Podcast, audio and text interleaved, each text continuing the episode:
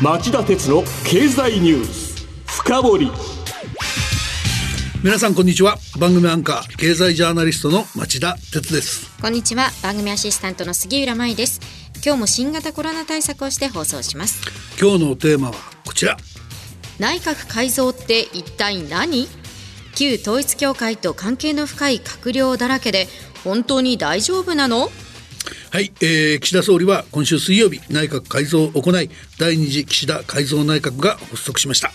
この内閣改造の狙いは旧統一教会現在の世界平和統一家庭連合と関係のある政治家を閣僚から一掃して下がりかけていた内閣支持率を押し上げることにあったとされています。母親がこの宗教団体に多額の寄付をして家族の生活がめちゃくちゃになったという元自衛官が宗教団体と安倍晋三元総理が密接な関係にあるとみて奈良県で選挙応援演説をしていた安倍元総理を殺害したあの事件が背景にあったことはよく知られていると言っていいと思います。えー、今回成功とは言いにくい内閣改造してしまった岸田政権に難局を乗り切っていく指導力を期待できるのか。今日はそのあたりのことを考えてみたいと思います。私も聞きたいことがたくさんありますのでどんどん質問しようと思います、はい、よろしくお願いします。はい。わかりました。お手柔らかにお願いします。それではお知らせの後じっくり深掘ってもらいましょう。町田鉄の経済ニュース深掘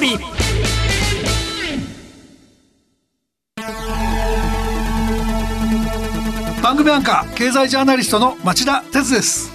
アシスタントの杉浦舞です。金曜日午後4時からは1週間の世界と日本のニュースがわかる町田徹の経済ニュースカウントダウン。午後5時35分からは経済ニュースをとことん掘っていく町田徹の経済ニュース深掘り。そして午後11時からはエコノミストにじっくり話をお聞きする町田徹の経済リポート深掘り金曜日にこの3本を聞けばあなたも経済エキスパートに早変わり。就職活動でも強い武器になりそうです。金曜日は忙しいあるいは聞き逃したという方も大丈夫。ラジコなら1週間いつでも聞くことができます。また公式ツイッター町田鉄の深堀三兄弟もぜひ検索してフォローしてください。激動する時代の中で確かな視点を持つためにも町田鉄の深堀三兄弟ぜひお聞きください今日の深掘り。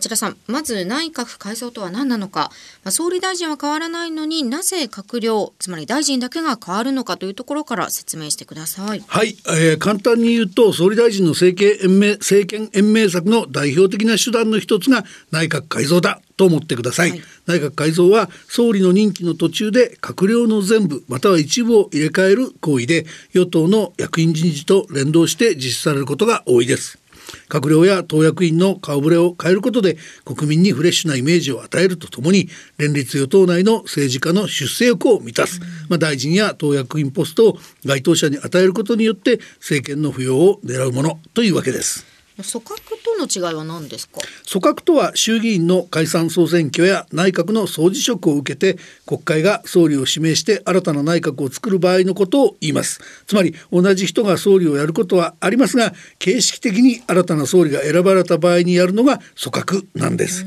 これに対して内閣改造は閣僚の入れ替えはやるものの内閣そのものは継続している形をとります。これが組閣と内閣改造の違いになります。閣僚を選ぶポイントは何ですか？えー、かなり俗人的な話になっちゃいますけども、えー、各派閥が、えー、今回の場合は各派閥が、えー、閣僚経験のない入閣待機組や一一押しの議員のリストを提示して岸田総理もしくは総理の側近と言われる人たちがほぼその通りに選んで党内融和に努めたという見方をする人が多いですよね。改造の手続きといいますかどういうスケジュールで進むんですか、まあ、今回もそうでしたけど一般的に午前中に改造前の内閣の最後の閣議を開いて閣僚全員から辞表を出してもらうことが多いです、はい、その後、えー、組閣本部が設置され、えー、ここに与党の幹部も入ります。午後には新しい官房長官が記者会見を行い閣僚名簿を読み上げて新体制を発表する一方で、えー、総理が新しい閣僚を官邸に呼び込んで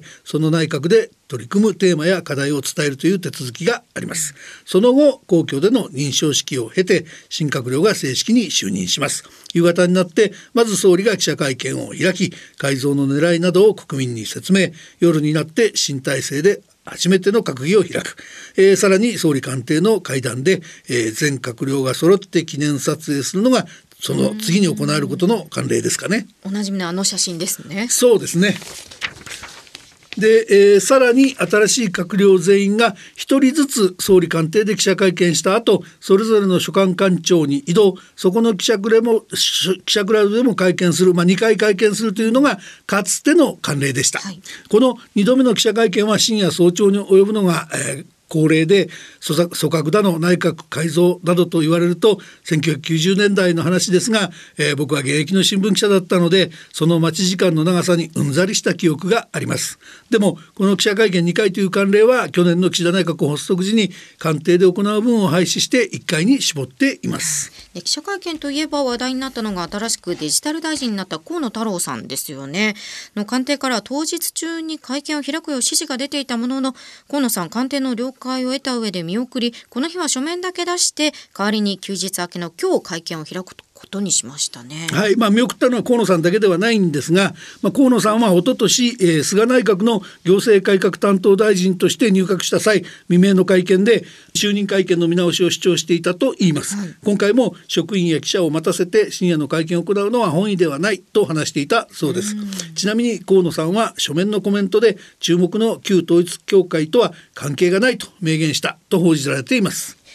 旧統一教会の関係後で伺うとしまして町田さん今回の改造をどう見ていますか、えー、僕はまあその参議院選挙が終わって、これからの時期は大型の国政選挙がない黄金の3年と呼ばれる時期に入るとされてたんですけど、まあ総理や総理の側近はそうじゃないとその次の総裁選がもうスタートしてるふうに考えてたんだろうなっていう感じがしました。まあ、どういうことかっていうとその結果として今回の改造と党役員人事で総理は派閥均衡を重視して各派への閣僚ポスト数の割り当てを大きく変えず配慮を示しました。結果として各派閥からは党内融和を重視した布陣だとおおむね評価する声が上がっていますよね。例えば茂木派は閣僚数が4から3に減ったものの茂木幹事長は水曜の記者会見で南極突破。政策断行を進める岸田内閣をしっかり支えていきたいと上機嫌だったと言います。というのは重要ポストの厚生労働大臣に加藤勝信氏が就任できたし参議院議長も茂木派が獲得できたしさらには茂木氏自身が幹事長に留任できたということもありました。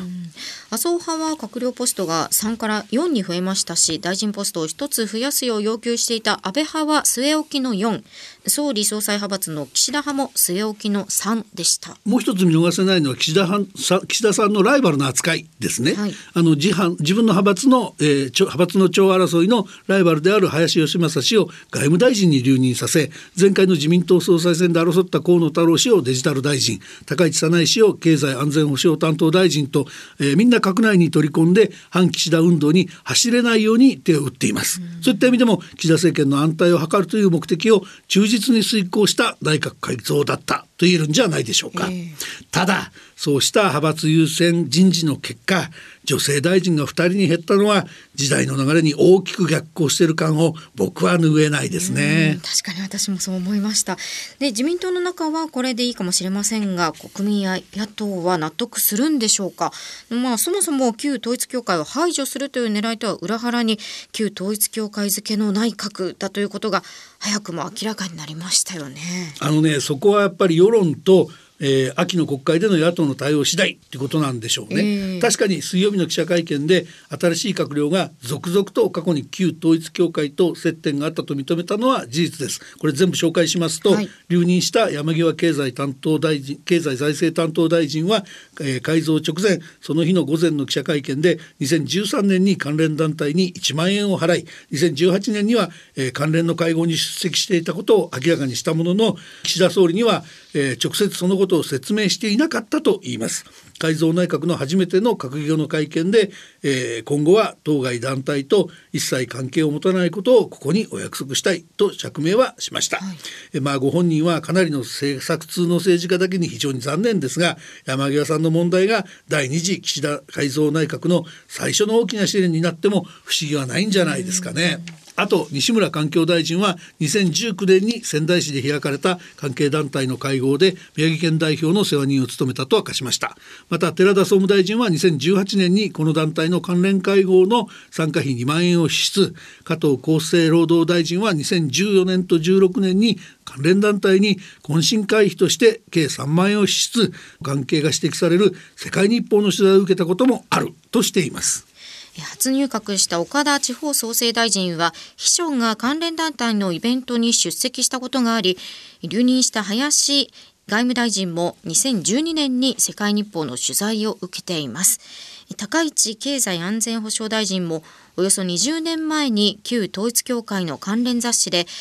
えー、対談記事が掲載されたと説明しています。また松野官房長官は木原誠二官房副長官の秘書と磯崎義彦官房副長官が関係団体の会合や行事にそれぞれ出席していたと発表しました。これ数え直すと9人ですね。8人って言ったけ？ど9人です。で日本経済新聞とテレビ東京が内閣改造を受けて行った緊急世論調査で新閣僚等々執行部の顔ぶれを評価しないという回答は44%で評価するの30%を上回っています。世論は批判的と見るべき状況で、まあ、野党は国会でしっかり追及すべきところだと言っていいでしょうね。うでもその野党も旧統一教会との接点があった議員が多いことが明らかになってますよね。まあそういうことを考えるとこれ決して認められる話じゃないんだけど旧統一教会のような宗教団体っていうのは選挙の応援といえば猫の手も借りたいような政治家にとって断ち切れない存在構造的な絆だったということかもしれないですね。これでは追